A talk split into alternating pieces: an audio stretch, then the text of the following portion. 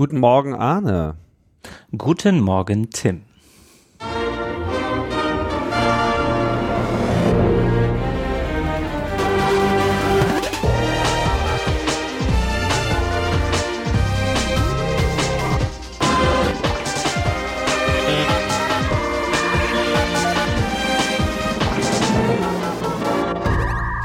Logbuch Netzpolitik Nummer 299. Ja, wir haben es tatsächlich noch geschafft, rechtzeitig vor der 300. Sendung auch noch diese Lücke zu schließen. Zumindest fangen wir jetzt gerade mal damit an. Und es ist, wie sollte es anderes sein, ein kleines Spezial. Und äh, ich bin, wie ihr schon gehört habt, heute gemeinsam mit Arne zusammen und gemeint ist Arne Semsroth. Hallo Arne. Guten Morgen. Arne, du bist äh, unseren äh, Hörerinnen und Hörern ja schon äh, gut bekannt, denn du warst ja auch schon mal zu Gast und zwar bei unserer letzten großen Live-Sause, unserer Gala äh, Logbuch Netzpolitik 256. Im Babylon Berlin. Genau. Ich habe gehört, es gibt noch, es gibt noch Tickets fürs nächste Jubiläum. so sieht's aus. Diesen Samstag geht's ja äh, los. Ihr werdet sicherlich alle schon unsere Dauerwerbesendung gehört haben wir, äh, danach ist auch, ist auch gut, ne? Aber ihr müsst natürlich alle kommen. Aber wie fandst du es denn damals? Hast du das, äh, fandst du das irgendwie sportlich? Super, ja. Ich, ich war ja am Ende da. Ich glaube, ich sollte ihr habt mich irgendwie hinbestellt für 18 Uhr und dann war ich dran gegen 23 Uhr oder so. Das war ein. Hat sich ein bisschen gezogen. ja, aber war, war, war schön, war schön. Von beiden Seiten, im Publikum und auf der Bühne. Ja, genau. Also da, da, dafür, dass es sich äh, diesmal nicht ganz so mega zieht mit den Gästen, weil es war immer ein bisschen brutal bei vier äh, Teilnehmern. Ne? Es ist immer so, fängst halt an zu planen, dann denkst du so, na ja, dann kriegt da so jeder zehn Minuten und wenn es 15 Minuten werden und so. Und dann ist es äh, alles immer so interessante Leute. Und eigentlich äh, sagt ja die Podcast-Erfahrung, 15 Minuten hast du gerade mal die Begrüßung durch. Ähm, naja, und dann zog sich das und zog sich das. Aber wir wussten, du warst am leidensfähigsten, deswegen bin ich gleich nach hinten gefahren. Verdammt, das war das, okay, ja. Nein, nein, nein, nein. Wir wollten natürlich äh, am Schluss, wenn alle schon äh, am Einnickern sind, nochmal ein richtiges Highlight setzen. Das ist uns auch, glaube ich, ganz gut gelungen. Nun gut, äh, genug äh, Marmelade um den Mund geschmiert. Wir wollten hier mal zusammenkommen, weil du ja weiter umtriebig unterwegs bist. Ähm, vielleicht kurz zur Erinnerung, also mit Projekten wie Frag den Staat, Verklagt den Staat, äh, alles rund ums Informationsfreiheitsgesetz und was sich daraus in den letzten Jahren so an Konsequenzen geliefert hat, ähm, bist du ja sozusagen überhaupt nicht äh, aufzuhalten, wobei du das ja auch nicht alleine bist. Ich weiß nicht, wie viele Leute schwirren mittlerweile um deinen äh, in deinem Orbit? Ja, wir, wir also bei Frag den Staat, Stefan Wermeier, der, der Gründer des Projekts, mhm. äh, auch weiterhin dabei und dann äh, haben wir inzwischen eine BUFDI-Stelle im Bundesfreiwilligendienstleistenden und ab äh, Mai tatsächlich noch eine, eine weitere Stelle, die aber tatsächlich erstmal äh, für den Volksentscheid Transparenzgesetz äh, aushilft und wir versuchen so übers Jahr endlich mal so ein bisschen zu wachsen. Äh, ja, aber ja, geht sehr, sehr langsam, aber allmählich, allmählich, wenn die Spenden bei uns reinkommen, funktioniert es auch. Liegt das äh, nur an der finanziellen Unterfütterung oder ist es so, dass ihr Schwierigkeiten habt, da die passenden Leute zu finden oder? Tatsächlich die Finanzierung. Ähm, aus irgendeinem Grund kriegen wir nicht so eine gute öffentliche Finanzierung. Mhm. Äh, naja, also die, die, die meisten, also tatsächlich die meisten möglichen äh, Geldgeber für so ein Projekt, äh, die verklagen wir ähm, so um Informationen und das macht es natürlich ziemlich schwierig, da überhaupt was zu holen. Wir sind gerade ein bisschen in äh, Gesprächen mit Stiftungen auch, aber natürlich ist für so ein Projekt am besten, wenn man Direktspenden bekommt und das wird gerade immer besser. Da versuchen wir uns auch zu professionalisieren ähm, und ja, wenn, wenn das steht, dann können wir auch mehr Leute reinholen. Mhm. Ja, ist ein bisschen schwierig, ne, beim Ministerium anzuklopfen und um Geld zu bitten, um sie danach zu verklagen. Ja. So, jetzt hast du aber ein neues äh, Projekt am Start. Hier gehen ja die Ideen offensichtlich nicht aus oder euch vielmehr. Ähm, und zwar möchten wir heute sprechen über eine neue Initiative, die ihr jetzt äh, wie lange schon vorbereitet? Ah, tatsächlich schon seit zwei Jahren oder so. Das ist ein ziemlicher Marathon oder eher so ein Triathlon, den wir da haben. Ähm, aber angefangen mit dem Gesetze schreiben haben wir, glaube ich, vor zwei Jahren. Ja. Genau, also es geht um ein Transparenzgesetz für Berlin. Jetzt hast du ja schon einige Erfahrungen mit Gesetzen sammeln können. Und ähm, um vielleicht mal dahin zu kommen, wo ihr jetzt äh, seid, denke ich mal, ist vielleicht mal ganz wertvoll, ein bisschen mal aufzublättern, was eigentlich so an Gesetzen und Gesetzesideen um einen transparenten Staat, weil darum geht es ja letzten Endes, äh, herzustellen, so eigentlich schon gibt. Ich meine, ihr reitet jetzt dieses Informationsfreiheitsgesetz Pferd schon eine ganze Weile. Mhm. Und diese Informationsfreiheitsgesetze sind ja jetzt in dem Sinne auch nichts Neues, oder? Äh, genau. Ähm, also es trug sich zu im Jahre 1766. Ähm, tatsächlich das, das erste Informationsfreiheitsgesetz, das es weltweit gibt, äh, das ist jetzt 253 Jahre alt. Ähm, das kommt aus Schweden. Ähm, Schweden hatte so als erstes ein Gesetz im 18. Jahrhundert gemacht, das zum einen die Zensur abgeschafft hat und zum anderen so den Grundsatz klar gemacht hat, die Infos, die beim Staat liegen, die gehören den Bürgerinnen und Bürgern und die müssen rausgegeben werden. Mhm. Ähm, und, und auf das geht eigentlich all das hier zurück, was wir machen. Ähm, allerdings muss man auch sagen, nach Schweden kam erstmal nichts und äh, die, die Welle der Informationsfreiheitsgesetze, die es so gibt, die fing dann wieder ein bisschen an vor 53 Jahren mit den USA. Die haben den Freedom of Information Act gemacht, ähm, ein ähnliches Gesetz in den USA, gegen den Widerstand des Präsidenten damals, Lyndon B. Johnson. Der wollte es eigentlich nicht unterschreiben, hat er dann aber doch gemacht, ähm, weil der Kongress dafür war. Dann ging es ein bisschen weiter hier und da auf der Welt. Dann kam Großbritannien. Äh, Tony Blair hat vor knapp 15 Jahren äh, ein solches Gesetz eingeführt äh, und hat im Nachhinein, ganz interessant, wenn man die Autobiografie von Tony Blair äh, liest, gesagt, das war der größte Fehler seiner gesamten Amtszeit. Also nicht irgendwie der, der Irakkrieg oder so. Nee, nee, das Informationsfreiheitsgesetz, das war sein größter Fehler. Aha, hat er auch erklärt, ähm, warum? Ja, weil äh, es ihm schwerer gemacht hat, einfach so durchzuregieren, weil auf einmal äh, so diese äh, diese Journalisten und diese NGOs auf einmal gekommen sind und äh, Informationen von ihm wollten. Ähm, und das hat dann natürlich auch zu vielen Skandalen geführt. Also gerade in Großbritannien, da gab es ja diesen Expenses-Scandal, ähm, also den, den großen Skandal vor ein paar Jahren, wo rauskam, dass wahnsinnig viele Abgeordnete des Parlaments ähm, Gelder veruntreut hatten. Also Gelder, die sie eigentlich zum, äh, zur Ausstattung ihrer Büros bekommen haben. Da haben die sich dann äh, zum Beispiel äh, ihre Privathäuser irgendwie mit verschönert und so. Und das kam letztlich raus, äh, angestoßen durch den Freedom of Information Act. Und äh, das war natürlich auch ein ziemlich großes Problem für viele Labour-Politiker. Ja, wie soll man denn da genau. noch regieren? Also das ist ja. Wenn man auf einmal mit, mit der Öffentlichkeit zu tun haben muss. Ja, mein Pool Zeit. ist nicht fertig. Ja, ich, ich glaube, es gab tatsächlich jemanden, der hat sich ein äh, so ein so ein Wall, so ein Schutzwall vor sein Haus gebaut, wie so eine alte Ritterburg. Also skurrile Geschichten waren das. Ähm, aber, ja, aber und, du denkst ähm, das nicht wirklich, ne? Dass das äh, eine eine Einschränkung der Regierungsfähigkeit. Ich meine, dieses Argument, das kann man ja vielleicht auch mal aufgreifen und sagen, okay, ja, wenn man sich die ganze Zeit äh, über alles verantworten muss und wenn man irgendwie überhaupt nicht mehr äh, im stillen Kämmerlein auch mal einen Deal durchziehen kann, dann wird das ja alles noch schwieriger, als es ohnehin schon ist. Naja, es ist eine, eine Einschränkung einer gewissen Art von Regierungstätigkeit, würde ich sagen. Also wenn man tatsächlich so eine Hinterzimmerpolitik macht die ganze Zeit und wenn man tatsächlich an der Öffentlichkeit vorbei etwas beschließen will und dann am Schluss sagen, tada, hier, das ist jetzt durchgekommen und ihr habt es nicht mitbekommen, dann ist das natürlich tatsächlich eine Einschränkung von so einer Art von, von Regierung. Ähm, die Frage ist dann damit zusammenhängt, was will man denn für eine Art von Regierung haben?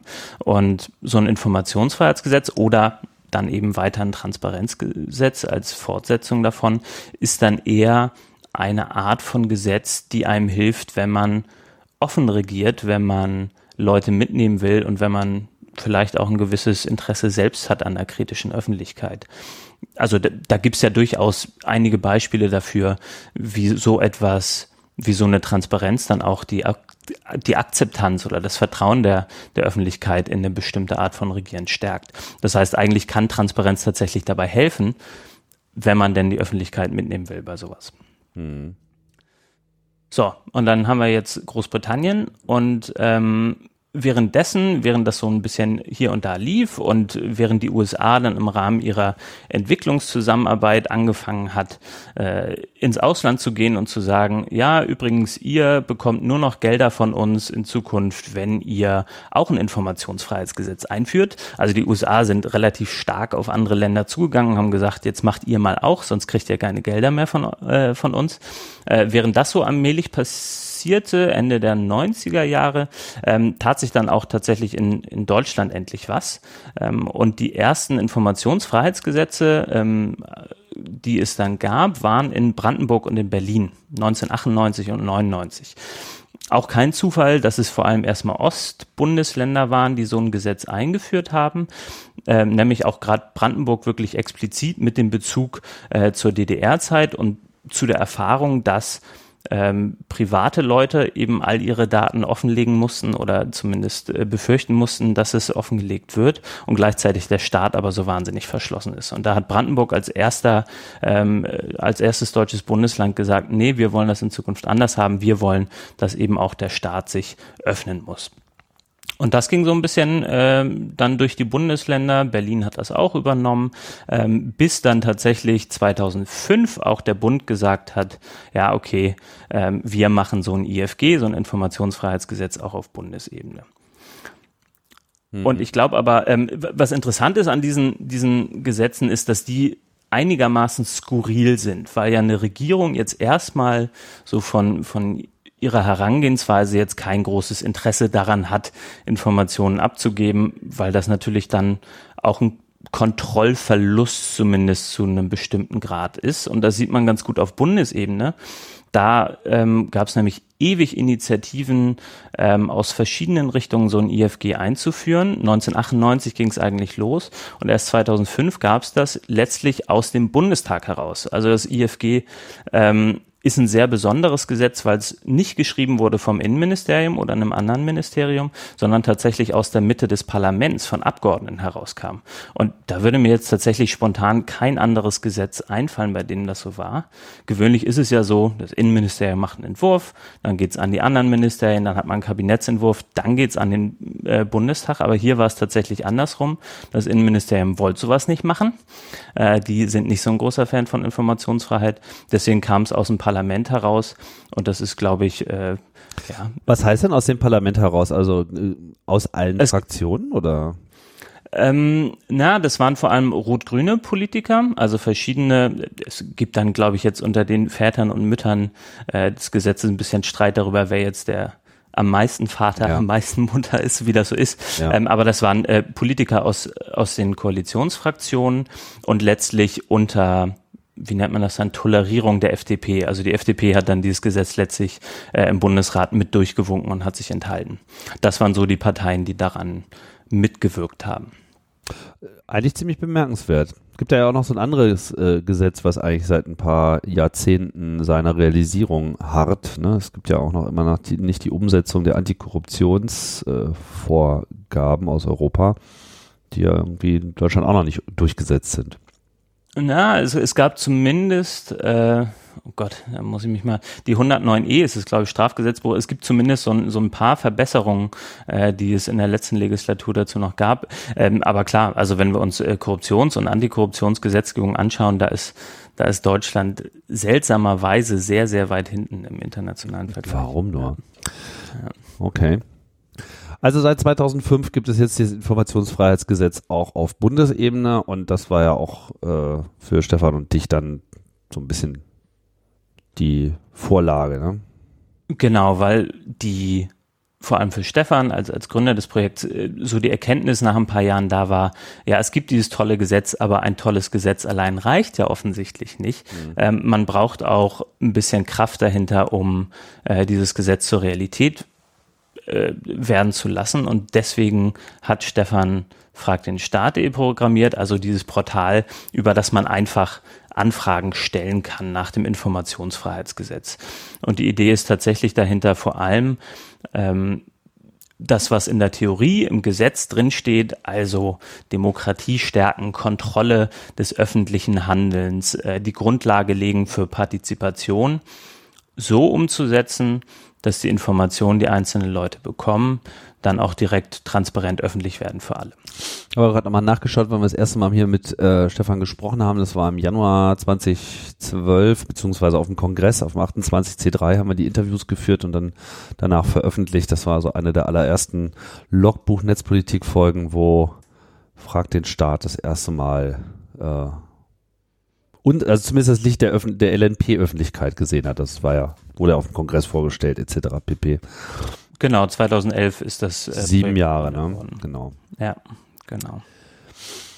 Ja, okay, also das ist sozusagen die Situation mit den Informationsfreiheitsgesetzen. Die gibt es, die werden jetzt genutzt, da kann man dann sicherlich im Detail auch noch über die eine oder andere Verbesserung ähm, nachdenken. Vielleicht das nochmal zum Abschluss dazu. Also in wie, wie, wie zufrieden seid ihr denn mit dem Informationsfreiheitsgesetz in der heutigen Form?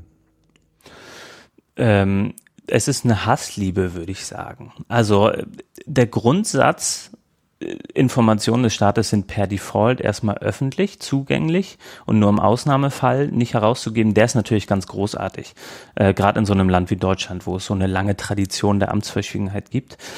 Aber wenn wir uns die Praxis anschauen, dann ist es wahnsinnig frustrierend. Und ich glaube, ganz viel, was wir was wir tun und gerade wenn wir halt zufragt den Staat dazu noch verklagt den Staat machen, das machen wir teilweise aus so einer gewissen Verzweiflung raus.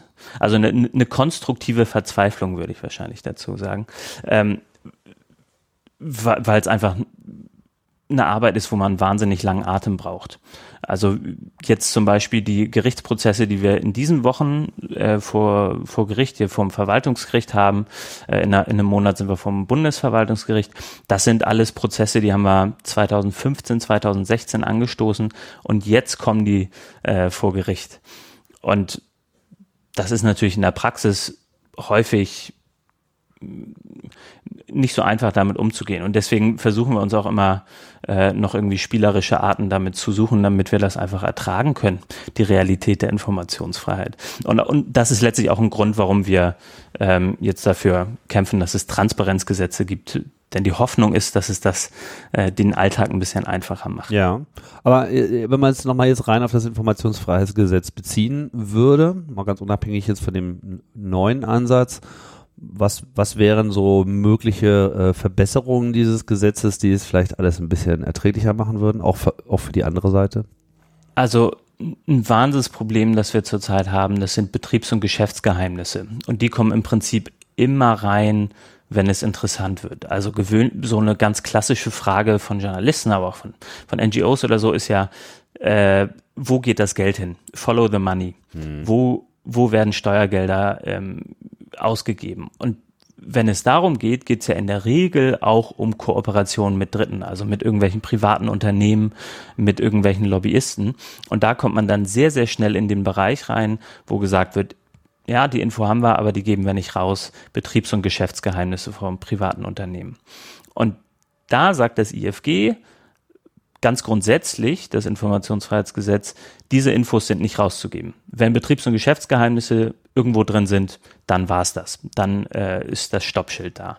Und das ist wahnsinnig frustrierend, weil man da relativ schnell hinkommt und weil es keine Abwägung gibt mit einem öffentlichen Interesse. Also es wird dann, dann nehmen wir mal Volkswagen als Beispiel, dann steht da irgendwo drin, wie Volkswagen äh, betrogen hat und dann sagt Volkswagen, ja, die Info ist aber Betriebs- und Geschäftsgeheimnis. Wenn das an die Öffentlichkeit kommt, haben wir wirtschaftliche Nachteile. Ja, stimmt wahrscheinlich. Wenn rauskommt, wie sie betrogen haben, ist das wahrscheinlich wirtschaftlicher Nachteil.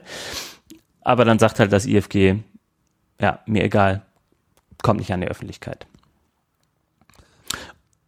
Ja.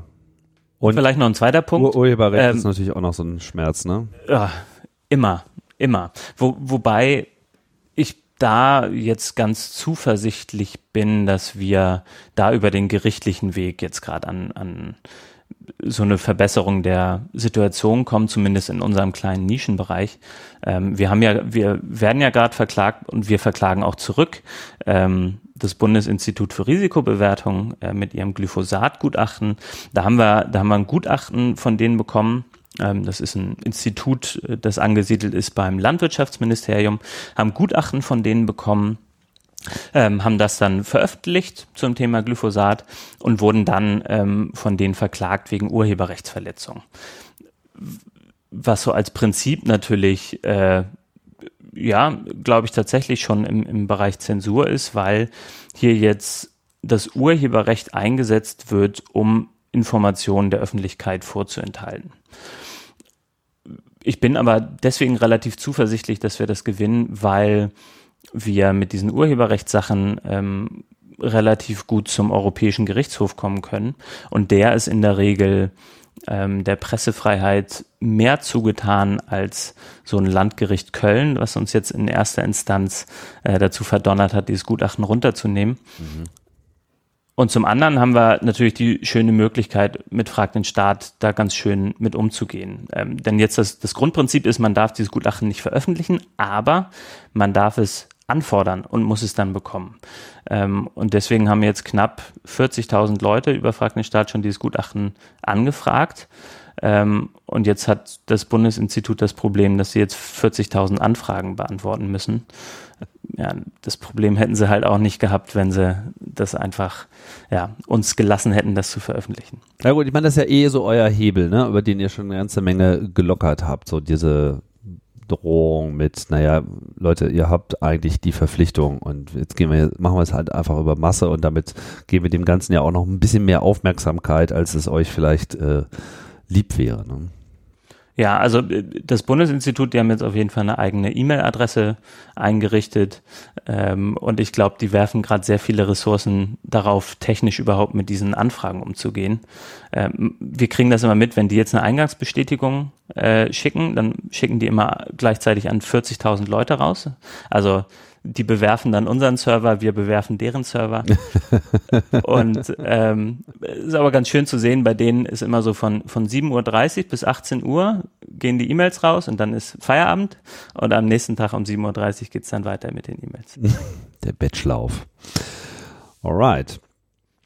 Gut, dann kommen wir doch mal zu eurem neuen Ansatz. Jetzt, äh, äh, wann, was hast du gesagt, wie lange arbeitet ihr schon dran? Seit zwei Seit Jahren. Zwei Jahren ja. Genau. Wollt ihr ein Transparenzgesetz haben?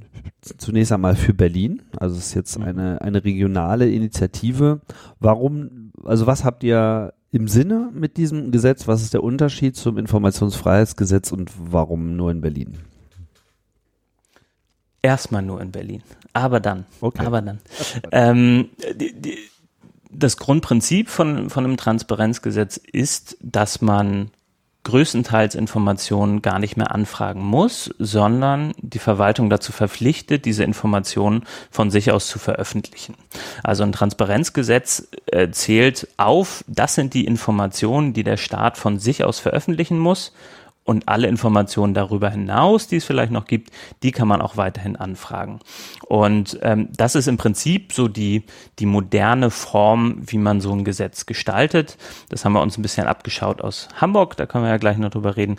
Ähm, und die Idee dabei ist, dass zum einen man relativ einfach über ja, transparenz.berlin.de diese Informationen sich anschauen ähm, und weiterverwenden darf. Und zum anderen ähm, tatsächlich auch die die Verwaltung das selbst machen kann. Also das ist eigentlich ein ziemlicher Digitalisierungshebel der äh, für die Verwaltung. Die Idee ist, dass im Prinzip darüber dann äh, die meisten Informationsaustausche digital funktionieren können. Wenn man sich ein bisschen mit der Berliner Verwaltung auseinandergesetzt hat äh, oder auseinandersetzen musste, wahrscheinlich eher, äh, weiß man, dass das in der Regel gerade noch über Papierakten hier und da funktioniert. Ähm, und das wollen wir auch ändern. Also ein Transparenzgesetz ist quasi so ein bisschen IFG bei Default, ne? dass man nicht erstmal alles anfragen muss, sondern man definiert einfach bestimmte Kategorien von Informationsgruppen, die einfach von vornherein offengelegt äh, zu werden haben, so die einfach da sein müssen. Da muss man gar nicht erst anklopfen, sondern das hat dann so zu sein und das wissen dann auch alle schon vorher. Genau. In unserem Fall ist es jetzt eine Gruppe von 31 Arten von Informationen. Das heißt, äh, in unserem Gesetzentwurf steht drin, dass zum Beispiel äh, Gesetzentwürfe zu dem Zeitpunkt, wo sie äh, zur Beteiligung an die Öffentlichkeit geben, veröffentlicht werden müssen, dass Treffen von Senatoren, Senatorinnen mit Lobbyisten veröffentlicht werden müssen, dass ähm, Gutachten, Studien der öffentlichen Hand veröffentlicht werden müssen. Ähm, das ist eine wirklich sehr, sehr lange Liste mit letztlich Arten von Informationen. Das heißt, wir sagen nicht, äh, das und das Gutachten muss jetzt veröffentlicht werden, sondern wir sagen, wenn es ein Gutachten gibt, das diese ähm, Anforderungen des Gesetzes erfüllt, dann muss das per Default online zu finden sein. Mhm. Und diese Liste, die habt ihr quasi in Form eines konkreten Gesetzesentwurfs zusammengetragen. Genau, also wir haben vor zwei Jahren angefangen ähm, und haben erstmal so einen ersten Aufschlag gemacht für ein Gesetz, haben uns dann am Hamburger Transparenzgesetz orientiert und haben das über die Zeit weiterentwickelt. Zum einen über ähm, eine öffentliche Beteiligung, also man konnte den Entwurf lange kommentieren, haben da ähm, viele, viele Dutzend ähm, Kommentare von Leuten bekommen, haben die eingearbeitet, haben mit äh, Juristen viel gesprochen, mit äh, Datenschutzbeauftragten der Länder, mit ähm, Politikerinnen hier und da und haben all die Ideen letztlich, die es so gab, mit eingefügt in diesen Gesetzentwurf, der dadurch auch ganz schön umfassend geworden ist. Also wir sind jetzt inzwischen, jetzt muss ich selbst mal nachschauen, ich glaube bei 23 Paragraphen oder so. Ähm, und da ist würde ich sagen, 25 sind es, 25, ähm, so die geballte Erfahrung mit den Problemen der Informationsfreiheitsgesetzen auf der einen Seite und aber auch mit dem Hamburger Transparenzgesetz drin. Und die Hoffnung ist, dass wir quasi mit diesem Gesetzentwurf so eine Art Idealtypus von Transparenzgesetz geschafft haben. Also wie kann man so ein, so ein Maximum an, an Transparenz ähm, schaffen, unter Einhaltung der verfassungsrechtlichen Vorgaben, unter Einhaltung des Datenschutzes, wie kann man letztlich gerade auch so Stadtinitiativen die Infos so geben, dass sie damit gut arbeiten können. Also wir haben zum Beispiel relativ viel mit Leuten ähm, geredet, die äh, beim Mietenvolksentscheid äh, aktiv waren, jetzt bei Deutsche Wohnen enteignen, ähm, die natürlich sehr konkrete Informationsbedarfe haben. Bei mir um die Ecke wird äh, ein Haus verkauft von, von der Stadt an an irgendeinen privaten Investor, dann will man natürlich die, die Bauvorbescheide und was, was damit so zusammenhängt haben. Und dieser äh, Gesetzentwurf sagt eben, all diese Informationen, gerade auch in diesem Bereich Mieten und Wohnen, ähm, die müssen eben aktiv veröffentlicht werden, die sind idealerweise direkt online zu finden. Jetzt ähm, habe ich jetzt ganz vergessen zu erwähnen. Also in Hamburg gibt es das schon, ne? Und das gibt es jetzt auch schon seit 2012. Also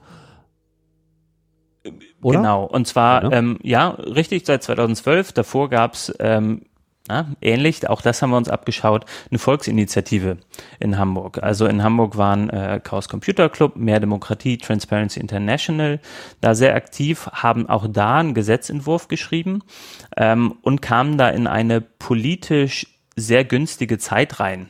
Das war nämlich äh, zum einen in Hamburg ähm, die Zeit um den Skandal mit der Elbphilharmonie. Die Elbphilharmonie, die 70 Millionen kosten sollte und 700 Millionen gekostet hat.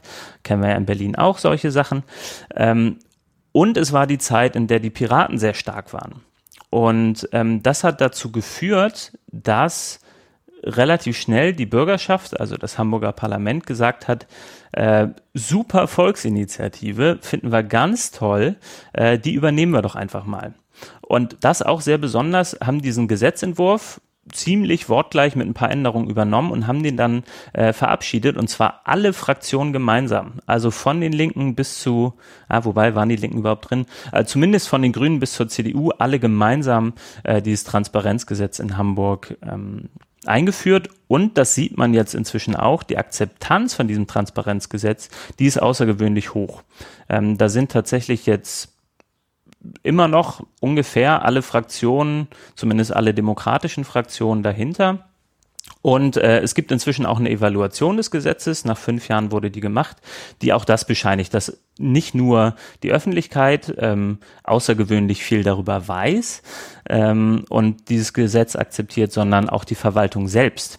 Also äh, genau das, diese, diese große Befürchtung, oh mein Gott, da werden dann irgendwie Leute überfordert in die Verwaltung, ist alles ganz schlimm. Ähm, genau das zeigt sich in Hamburg, dass es nicht so ist, sondern dass im Gegenteil dieses Gesetz der Verwaltung selbst dabei hilft, ähm, ihre Arbeit besser zu machen, weil die selbst besser an Informationen kommen. Also man, man kennt das so ein bisschen aus Berlin, wenn man sich mit Leuten in der Verwaltung unterhält.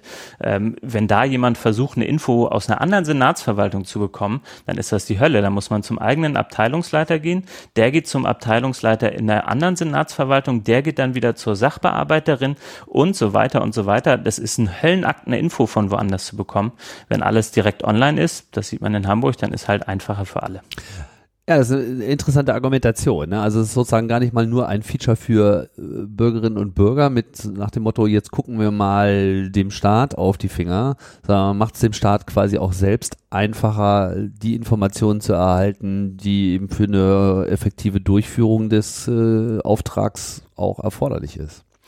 Und da gibt es eigentlich auch wenig Widerstände im ersten Schritt, würde ich sagen. Also Transparenz finden ja immer alle super. Also niemand hat was gegen Demo äh, niemand hat was gegen Transparenz. Hat ja auch meistens niemand was gegen Demokratie. Das sind, das sind so Wörter, die findet man toll. Und wenn die anderen, wenn die anderen transparent sind, ist auch super. Das Problem kommt immer nur an dem Schritt, wo man merkt, ach so, das betrifft mich ja auch. Also man will immer, dass die anderen transparenter sind. Wenn jetzt die eigene Senatsverwaltung auch transparent werden soll, ah, da will man vielleicht eine Ausnahme, aber alle anderen ganz super. Hm. Ach ja. Okay, das heißt, dieses Transparenzgesetz existiert nicht nur, sondern es wird auch gewürdigt und es wird, muss nicht äh, am laufenden Meter in Gerichten immer wieder aufs Neue durchgesetzt werden. Man kennt das ja, es gibt ja auch so Gesetze, ne, wo ein bisschen nachgeholfen werden muss diese Auseinandersetzung habt ihr ja auch beim Informationsfreiheitsgesetz, dass immer wieder in so Deadlocks reinläuft, wo der Staat sagt so, ja, naja, klar gibt es ein Informationsfreiheitsgesetz, aber uns jetzt in diesem konkreten Fall, ne, Bundesverfassungsschutz etc., betrifft das ja gar nicht, weil kann ja gar nicht sein. Und dann muss halt immer erstmal wieder nachgehakt werden. Ja, wo, wobei, also ich habe jetzt auch eine Klage gegen die Uni Hamburg laufen. Also es funktioniert natürlich nicht immer reibungslos. Ähm, in der Klage geht es darum, geht es um die Kooperation von einem Uniklinikum mit Pharmaunternehmen. Und äh, das Uniklinikum will nicht sagen, von wem sie da Geld bekommen. Ähm, dann muss man da halt klagen, aber das ist eine sehr eindeutige Sache. Äh, das geht jetzt halt durch die Verwaltungsgerichtsbarkeit und am Schluss wird da ein Urteil bei rumkommen, dem sich halt die Uni Hamburg dann auch nicht entziehen kann. Ist das jetzt eine Klage auf Basis des IFG oder auf Basis dieses Transparenzgesetzes? Schon? Des Transparenzgesetzes, mhm. ja. Okay. Äh, das, da will die Uni Hamburg halt nicht mitmachen, aber die, die kämpfen da auf verlorenem Posten. Ähm, und dann ist das Gute eben, dann hat man halt mal ein Urteil, dann ist das geklärt und dann ist die Sache aber auch gegessen. Mhm. Hoffentlich zumindest, ja. Mhm. Also auf eurer Webseite äh, Volksentscheid Transparenzgesetz äh, schreibt ihr Zielsetzung sein, hier Mitbestimmung zu erleichtern, Steuerverschwendung vorzubeugen, Vertrauen zu schaffen und Verwaltungsabläufe zu vereinfachen. Das sind so im Wesentlichen die Ziele. Gut, ja, ist ganz toll. Vertrauen. Verschwendung beenden. Mitbestimmung. Ja, ist schon richtig gute Politiker geworden. Ja, danke, danke. Was ist jetzt euer eurer Marschrichtung? Also äh, es steht ja schon in der URL Volksentscheid äh, Transparenzgesetz.de. Äh, da steht jetzt erstmal dann auf der Webseite Berlin, das ist ja schon angedeutet, wenn es äh, in Berlin klappt, dann wollt ihr das auch gerne auf den Rest der Bundesrepublik erweitern. In Berlin geht es jetzt mal los und alles soll aber über einen Volksentscheid laufen. Jetzt ist ja dieses Volksentscheid äh, Mittel in Berlin äh, noch gar nicht mal so oft zum Einsatz gekommen, hat allerdings schon mal eine ganze Menge Welle gemacht. Ich grabe jetzt gerade mal, ich glaube, das allererste Ding, was mal gestartet wurde, war so eine Initiative für Religionsunterricht in Berlin. Mit Günther dann, Jauch, ja. Mit Günther Jauch, die dann der, aber der gescheitert dafür, ja. ist, ne? die dann, mhm. dann gescheitert ist und war die Entscheidung über die Verwendung des Raumes Flughafen Tempelhof dann schon die zweite? Ich glaube schon, ja. Ich glaube auch, ne? Die ja dann erfolgreich war und die Stadt bis heute gezwungen hat, eine geplante Bebauung nicht weiter zu verfolgen. Was uns mhm. äh, einen interessanten Raum gegeben hat in Berlin und ich denke, das kann man irgendwie auch als Erfolg werten. Ne? Klar, je nachdem, wie man das so sieht, weil Wohnungskrise, wir haben ja nicht genug Platz und überhaupt und die Stadt will wachsen und jetzt haben wir da so eine große Fläche und jetzt nutzen wir die nicht so, ne? Klar, gut, aber da hat sich dann eben einfach mal das Volk geäußert, gesagt, dann müssen wir halt da andere Wege finden, weil dieser Raum ist uns eben heilig und an der Stelle hat dieser Volksentscheid eine ganze Menge Kraft entwickelt. Mhm. Und ich meine, ich nutze jedes Wochenende eigentlich. Nur halt nicht zum Wohnen. genau, ne, man kann jetzt auch weiter argumentieren, Umweltklima etc., aber es geht ja hier nicht um ja. Tempelhof, sondern äh, ich wollte aber schon nochmal auch so das Vehikel Volksentscheid ein bisschen hinterfragen, weil es ist ja jetzt auch nicht unbedingt so, dass wir mit direkter Demokratie immer die allerbesten äh, Erfahrungen machen. So, ne? Brexit ist äh, vielleicht ein schönes Beispiel. Äh, klar, in solchen Debatten hast du dann immer schnell das Argument, na ja, aber die Schweiz, die entscheidet ja über jeden Pfurz mit einem Volksentscheid. Aber muss man halt auch sagen, nur so ein Vehikel selber alleine hilft herzlich wenig offenbar, wenn man eben nicht die passende Kultur dazu hat. Mhm. Also wenn sozusagen die Gesellschaft nicht gewohnt ist, mit so etwas umzugehen, oder ich sag mal anders, wenn sie sich nicht selbst auch ein wenig her äh, herausgefordert sieht, die Aufgabenstellung, die da äh, mit diesem Entscheid gestellt wird, sich damit auch ausreichend zu beschäftigen, ja, dann droht es ja immer schnell auch so ein populistisches Instrument zu werden. Ja, wo, wobei ich glaube, dass die Beispiele, die du genannt hast, nicht alle so eins zu eins miteinander vergleichbar sind. Ähm, was wir jetzt zum Beispiel mit, mit unserem Transparenzgesetz ja nicht machen, ist so eine Art Volksbefragung wie beim Brexit. Also äh, die Initiative sieht nicht so aus, dass wir sagen, wollt ihr ein Transparenzgesetz und wir sagen euch nicht, wie es aussieht und kreuzt ihr an ja oder nein, sondern wir haben schon jetzt äh, dieses, diesen gesamten Gesetzentwurf online für alle einsehbar. Das heißt, wenn man, wenn man will, wenn man sich mit den Details auseinandersetzen kann, dann kann man sich sehr genau anschauen, was wo wie gemacht wird. Ähm, und ich glaube, das ist ein, gerade so im Hinblick auf, auf Brexit, ein starker Unterschied, dass sehr klar nachvollziehbar ist, was in dem Fall passieren würde. So. Mhm. Und, und, und gerade beim Brexit sehe ich das als, als wahnsinnig großes Problem, dass zum einen jetzt nicht hundertprozentig klar war, wird denn das überhaupt umgesetzt, weil es keine gesetzliche Verpflichtung dazu gab, den Brexit dann durchzuziehen und zum anderen ja überhaupt nicht klar war, ja, was für eine Art von Brexit kommt denn dann eigentlich so. Ja gut, das ist wahrscheinlich dann eher äh, dann doch wie, wie das Karfreitagsabkommen, wo man eben eine ganz konkrete Gesetzesinitiative dargelegt hat, ne? wo auf mhm. vielen, vielen, vielen Seiten stand, naja, wenn ihr jetzt da zustimmt, dann kommt genau das jetzt hier äh, raus. Jetzt natürlich so, juristische Texte zu lesen ist nicht jedermanns Sache, eigentlich fast mhm. äh, überhaupt niemandes Sache. Ähm, wie wollt ihr denn sicherstellen, dass dieser Gesetzentwurf, den ihr da jetzt äh, abgelegt habt, der ist ja, wenn ich es richtig verstehe, jetzt zwar in einer bestimmten Form veröffentlicht, aber noch nicht zwingend die finale Version, oder? In, in, in den wesentlichen Teilen schon. Also wir haben jetzt diesen gesamten Prozess in die Wege geleitet. Ähm, haben, also das ist so der erste formelle Schritt. Wir haben den jetzt eingereicht zur Kostenschätzung. Dann sagt die Innenverwaltung, die dreht da irgendwie ein paar Däumchen und sagt, ja, das kostet so und so viel. Ähm, und dann ähm, kommt das mit auf die Unterschriftenlisten, wie viel die Innenverwaltung sagt, dass es kosten würde. Ist das äh, eine ähm, zwingende Vorgabe bei solchen ja, Sachen? Das ist, das ist immer der erste Schritt. Ah, ja. ähm, als erstes wird immer geschaut, wie viel würde es kosten. Das kommt dann auf die Unterschriftenlisten, ähm, sodass dann Leute, die unterschreiben, ähm, so die wesentlichen Punkte des Gesetzentwurfs sich anschauen können und schauen können, was würde es mit dem Haushalt machen. Ähm, und dann gibt es die 20.000. Das, das befindet ja. sich jetzt gerade in Erklärung.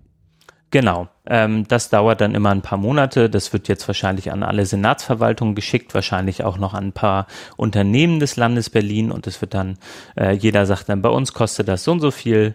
Die anderen sagen, oh, dann müssen wir auf Digitalisierung umschalten. Irgendwie äh, kostet bei uns so und so viel. Wir müssen uns Computer kaufen, was weiß ich.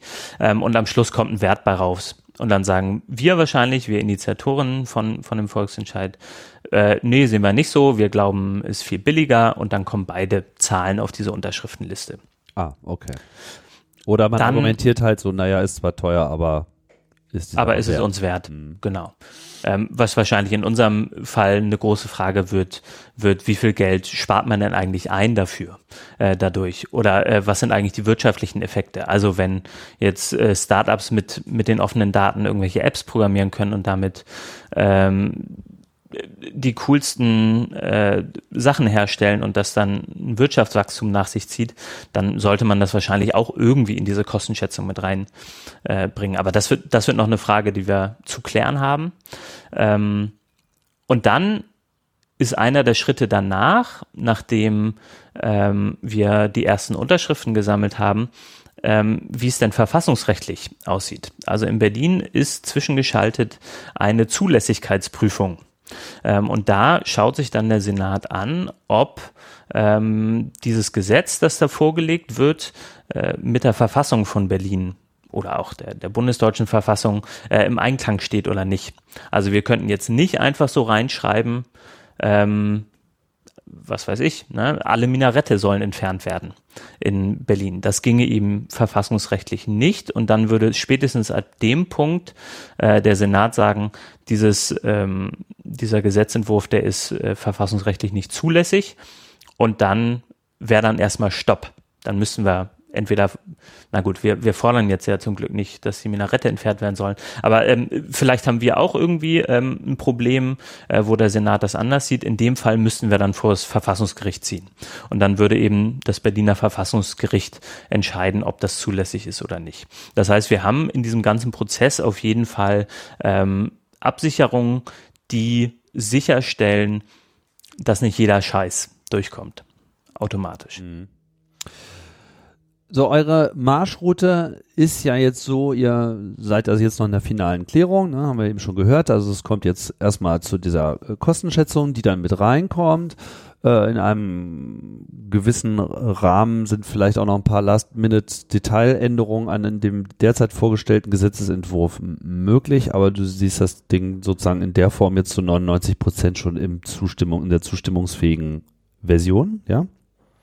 Mir gefällt's gut, ja. Okay, gut. Ja, ich, weiß also, nicht, ob ihr noch ja. irgendwelche internen Dispute habt oder äh, noch auf Eingaben wartet oder äh, kompromissfähige nee, wir, Formulierungen da reinhauen äh, wollt oder so ist es, so wie es jetzt ist, denkst du, wird es zur Abstimmung kommen? Genau, wenn uns jetzt nicht noch ein grober Fehler irgendwo auffällt, ähm, dann sollte es das jetzt sein. Okay. Und starten wollt ihr damit jetzt im Sommer 2019. Gibt es da schon ein genaueres Datum? Das gibt es deswegen noch nicht, weil wir nicht wissen, wann die Kostenschätzung kommt. Ähm, wir müssen eben darauf warten, dass die Innenverwaltung uns sagt, so viel kostet es aus unserer Sicht.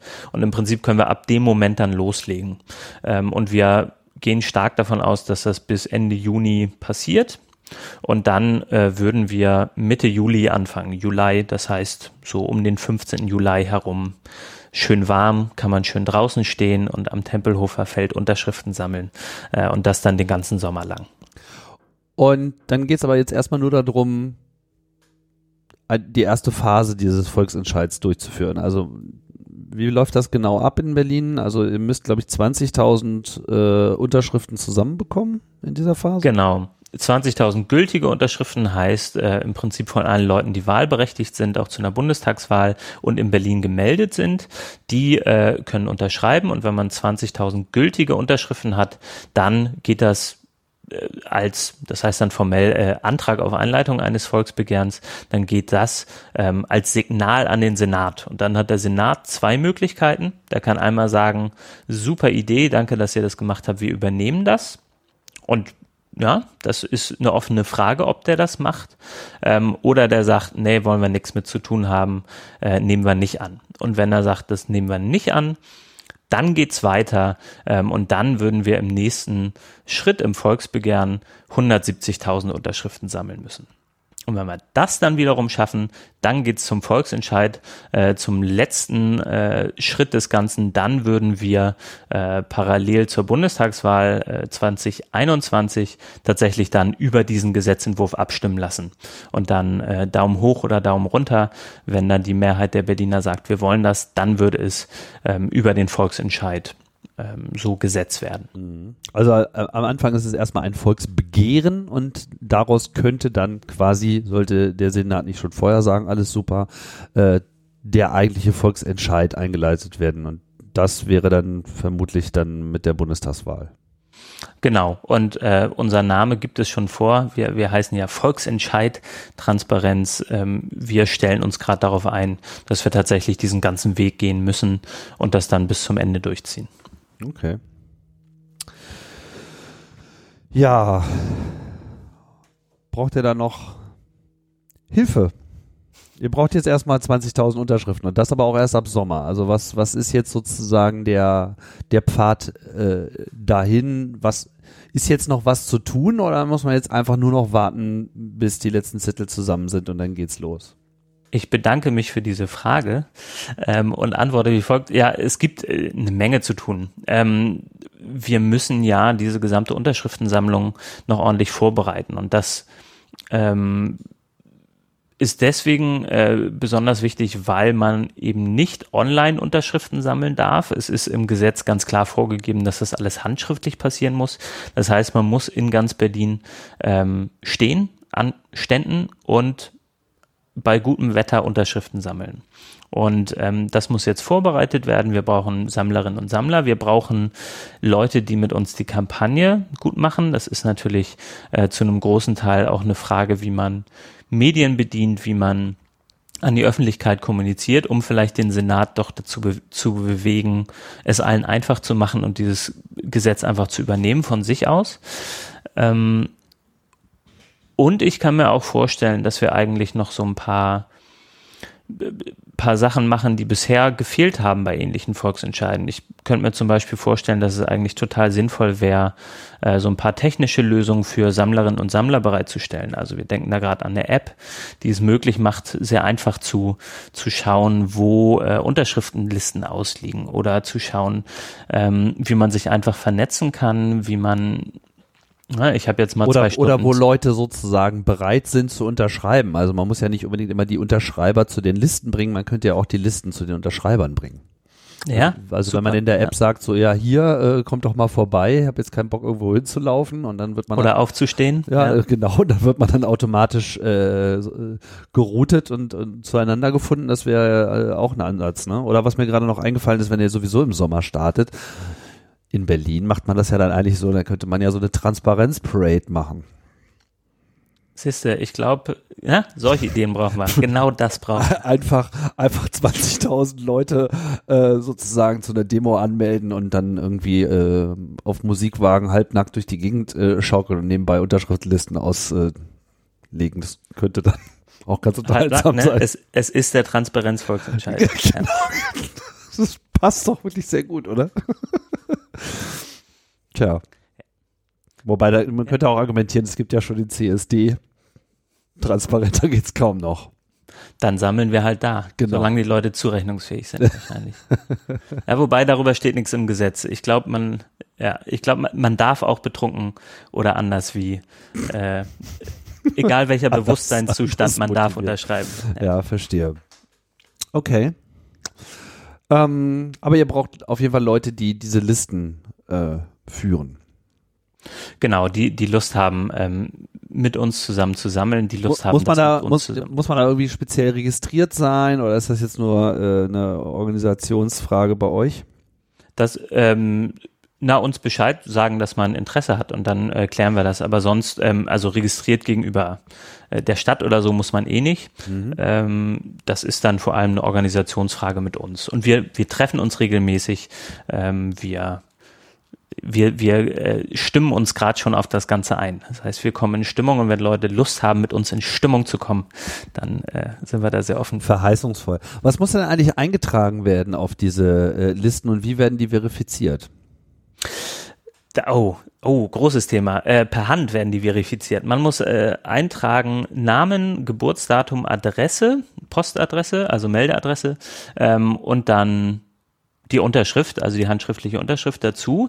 Und das geht dann zu den äh, Einwohnermeldeämtern in Berlin und die schauen sich das Punkt für Punkt einzeln an, gleichen das ab mit der Datenbank und sind damit wochenlang beschäftigt. Also so läuft's in Berlin tatsächlich. Äh, die versuchen dann wahrscheinlich noch diese handschriftlichen Eintragungen zu entziffern, weil jemand dann eine Sauklaue hat und so.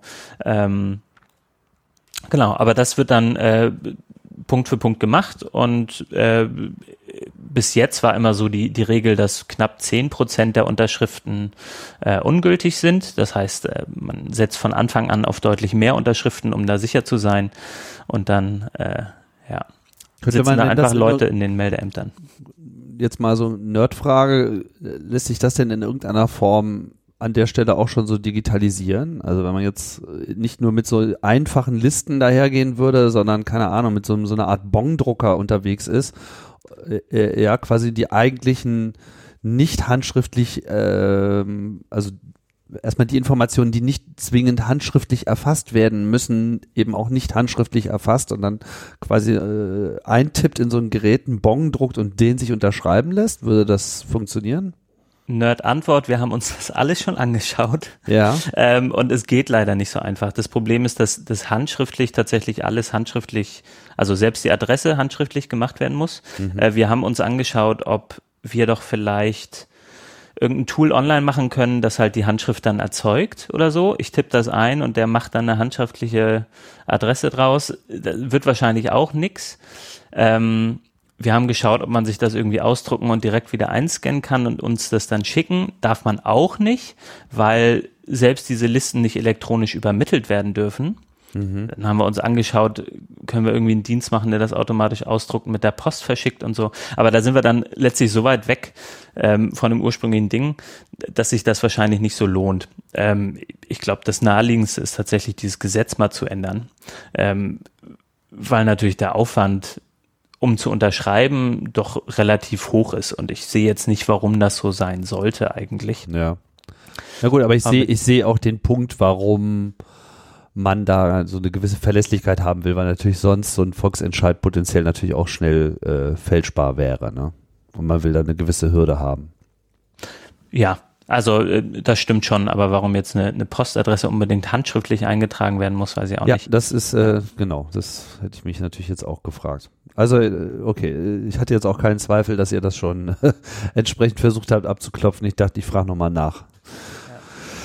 Hm. Gut, also ihr benötigt Sammler, Sammlerinnen und Sammler, die bereit wären, im, äh, im Sommer auf dem Tempelhofer Feld zu stehen. Das lässt sich ja wahrscheinlich arrangieren. Man kann auch an anderen schönen Stellen in Berlin stehen. Genau. Hauptsache man steht. Ja. Hauptsache man steht oder man, man lässt sich auf dem äh, Paradewagen durch die Gegend fahren. Ähm, sonst noch irgendwelche Unterstützung, die erforderlich wäre? Spenden wären wahrscheinlich ganz gut, ne? Spenden sind immer gut, ne? Mhm. Wobei wir jetzt tatsächlich mit dem Projekt noch nicht so wahnsinnig viel Geld ausgegeben haben. Das ist jetzt vor allem eine, eine Frage der, des Zeiteinsatzes bisher gewesen. Ähm, na, wir haben jetzt ein Rechtsgutachten in Auftrag gegeben, das hat ein bisschen was gekostet. Ähm, ich ich glaube, mit den Spenden wird es vor allem zur nächsten, äh, zur nächsten, zum nächsten Schritt dann ein bisschen akuter. Ähm, es geht tatsächlich vor allem um, um den Zeiteinsatz, wenn man Lust hat, auch vielleicht nur ein bisschen Zeit zu spenden. Ja. Ja, okay. Ja. Anna. Da werde ich jetzt wieder für gescholten. Ich, mir, mir sagen Leute immer, ich werbe zu wenig um Spenden. Ja, man kann auch spenden. Jetzt sage ich es noch. Ne? Ja, man kann auch spenden. Also Spenden für äh, OKF und euer Projekt im weiteren Sinne sind immer gut angelegt, das ist klar, weil äh, natürlich die ganzen anderen Aktivitäten mit äh, Frag den Staat, Verklagt den Staat und ich weiß gar nicht, wie viele was Zerschlag den Staat. Zerschlag nee. den Staat, was ihr noch alles äh, so vorhabt. Ich denke, euch äh, sind da bisher die Ideen nicht ausgegangen. Da kann man ganz gut davon ausgehen, dass das auch weiterhin so sein wird. Äh, hier geht's jetzt einfach mal ums Mitmachen und natürlich ums Bekanntmachen. Ne? Also mhm. ich denke, sich auch mal den Gesetzentwurf durchzulesen und mal zu verstehen, was damit eigentlich gemeint ist, das hilft dann auf jeden Fall sehr, um äh, in diesem Sommer dann interessante Gespräche auf Open-Air-Veranstaltungen zu führen wo auch immer sie stattfinden mögen. Ja, weiß nicht, haben wir noch irgendetwas, worauf wir hinweisen sollten? Möchtest du noch irgendwas loswerden? Mmh, wo wir schon mal hier sind, wenn ihr euch den äh, Gesetzentwurf durchliest, äh, Paragraph 6 Nummer 29 kann ich sehr empfehlen. Äh, was hier jetzt zum ersten Mal drinsteht in dem Gesetzentwurf ist, dass der Quelltext von Computerprogrammen der Verwaltung veröffentlicht werden soll. Ah. Äh, wir, wir haben ein bisschen versucht, über, über die Hintertür, ja genau, ist eine kleine Backdoor im, im Gesetzentwurf, ähm, darüber jetzt Open Source in der Verwaltung hinzukriegen. Ähm, Paragraph 6, was war das? Paragraph 6, Nummer 29. Nummer 29. Das ist dieser, diese lange Liste. Der, Achso, da ja. steht einfach nur Quelltext von Computerprogrammen. Okay. Ja, im ganzen Satz ist es der Veröffentlichungspflicht unterliegen und dann äh, die lange Liste und dann eben auch Quelltext von Computerprogrammen. Also alle. Grundsätzlich erstmal alle, genau. Und dann gibt's natürlich äh, irgendwelche Ausschlussgründe. Ne? Also wenn äh, wenn das jetzt ein Microsoft-Programm ist, dann wird wahrscheinlich äh, Urheberrecht dagegen stehen. Ja. Aber ähm, grundsätzlich, genau, der Grundsatz ist, dass erstmal der gesamte Quelltext von allen Computerprogrammen veröffentlicht werden soll. Okay. Da gehe ich mit. Yes.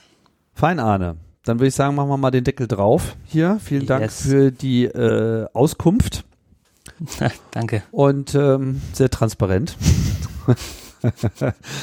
man muss es selbst leben. Genau, man muss es selbst leben. Ihr äh, lebt das, wir leben das auch. Ähm, ja, dann würde ich sagen, machen wir Deckel drauf. Das war das Logbuch Netzpolitik Spezial Nummer 299. Wir haben es äh, geschafft, rechtzeitig hier zur 300 dann auch die Zahlenreihe komplett zu halten. Und ja, danke Arne, danke fürs Zuhören. Ich sage Tschüss und bis bald. Tschüss.